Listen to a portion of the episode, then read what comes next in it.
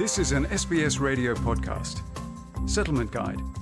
Information, issues, and stories about living in Australia.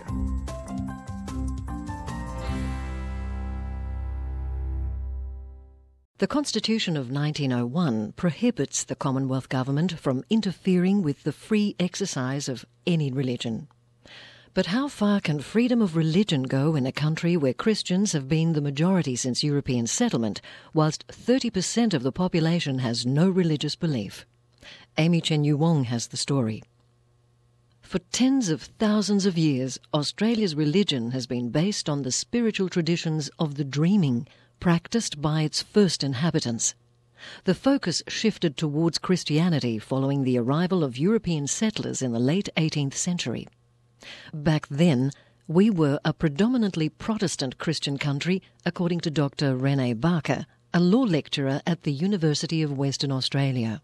So the settlement had a chaplain who was authorised by the state and paid by the state. But as our colony developed, it initially became very clear that Protestant Christianity, or the Church of England, wasn't the only religion to be quite dominant. In fact, the Catholics became very dominant very quickly, as did other other religious groups. So uh, Lutherans, Methodists, Presbyterians all sort of grew in number and in strength of voice. And as a result, the state began to accept, at least initially, that there had to be a plurality. So all Christian religions initially had to be treated the same.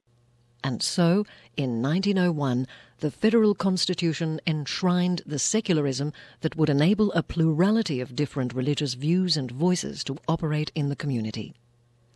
Associate Professor of Law at the University of Newcastle, Neil Foster, explains. The uh, founders of Australia incorporated into the federal constitution a provision called uh, Section 116, uh, which sets out the rules that the Commonwealth Parliament shall not make laws which establish or set up a religion. So we can't have a national church here in Australia, and Commonwealth Parliament will not interfere with the free exercise of people's religion. Both Commonwealth and state parliaments over the years have accepted this general principle that religious freedom is an important value in Australian society. Dr. Renae Barker says secularism allows people of all faiths to freely express their religious beliefs in the public sphere. What secularism in Australia says is if you want to express your religious belief as to euthanasia, as to terrorism, as to marriage laws, as to abortion, you're welcome to do so, but your views are no more important than someone of another religion, nor somebody who has no religion. Religions such as Buddhism, Islam, Hinduism and Sikhism were practiced in Australia from as early as the 19th century. Osman Rane's ancestors were one of the first Muslim settlers. He finds peace praying five times a day out of his busy schedule as a business owner and president of the Muslim Charitable Foundation in Brisbane. Um, I'm third generation Australian Muslim. My grandfather came from uh, India in 1901, and my great grandfather came from India in uh, around about 1879. Yeah, we've been here a long time, and um, we've always practiced our religion and kept our faith as, as best we could. The White Australia policy that lasted seven decades ended as Australia became increasingly multicultural following post war migration from Europe, later on Southeast Asia, and then the Middle East. Australia remains predominantly Christian, with 52% of the population identifying with the religion in the 2016 census. Catholicism is now the largest Christian denomination, comprising 23% of the population.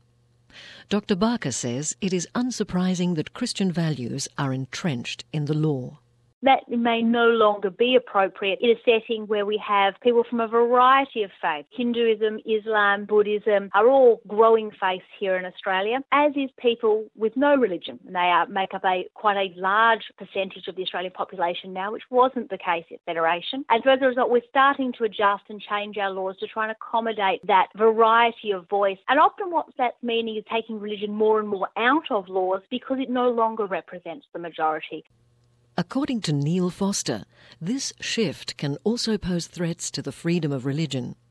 He's referring to a Christian Children's Party entertainer who lost her job after publicly supporting a no vote in the same sex marriage postal survey The debate over same sex marriage has raised difficult issues because traditionally many religious groups, uh, not only Christians but uh, Muslims and Buddhists and Jews and, and, people from other religious groups, have taken the view that uh, marriage is only uh, a relationship that should be between a man and a woman. It's unacceptable that someone should be dismissed or threatened because of their choice to vote, either yes or no. Uh, we should have a real strong commitment to people's freedom of speech. One Nation's leader, Pauline Hanson, has been calling to ban the burqa, and she caused a commotion recently when she entered the Australian Senate dressed in the religious garment. Dr. Barker says this is a clear example of the freedom of speech and religion in Australia. So if they believe there is an aspect of your religion which is not compatible with the way they see the world operating or they believe needs to change, then in Australia they are free to criticise and to critique your religion. But you are also free to defend your religion in the public sphere by arguing that there's nothing wrong with your religious beliefs.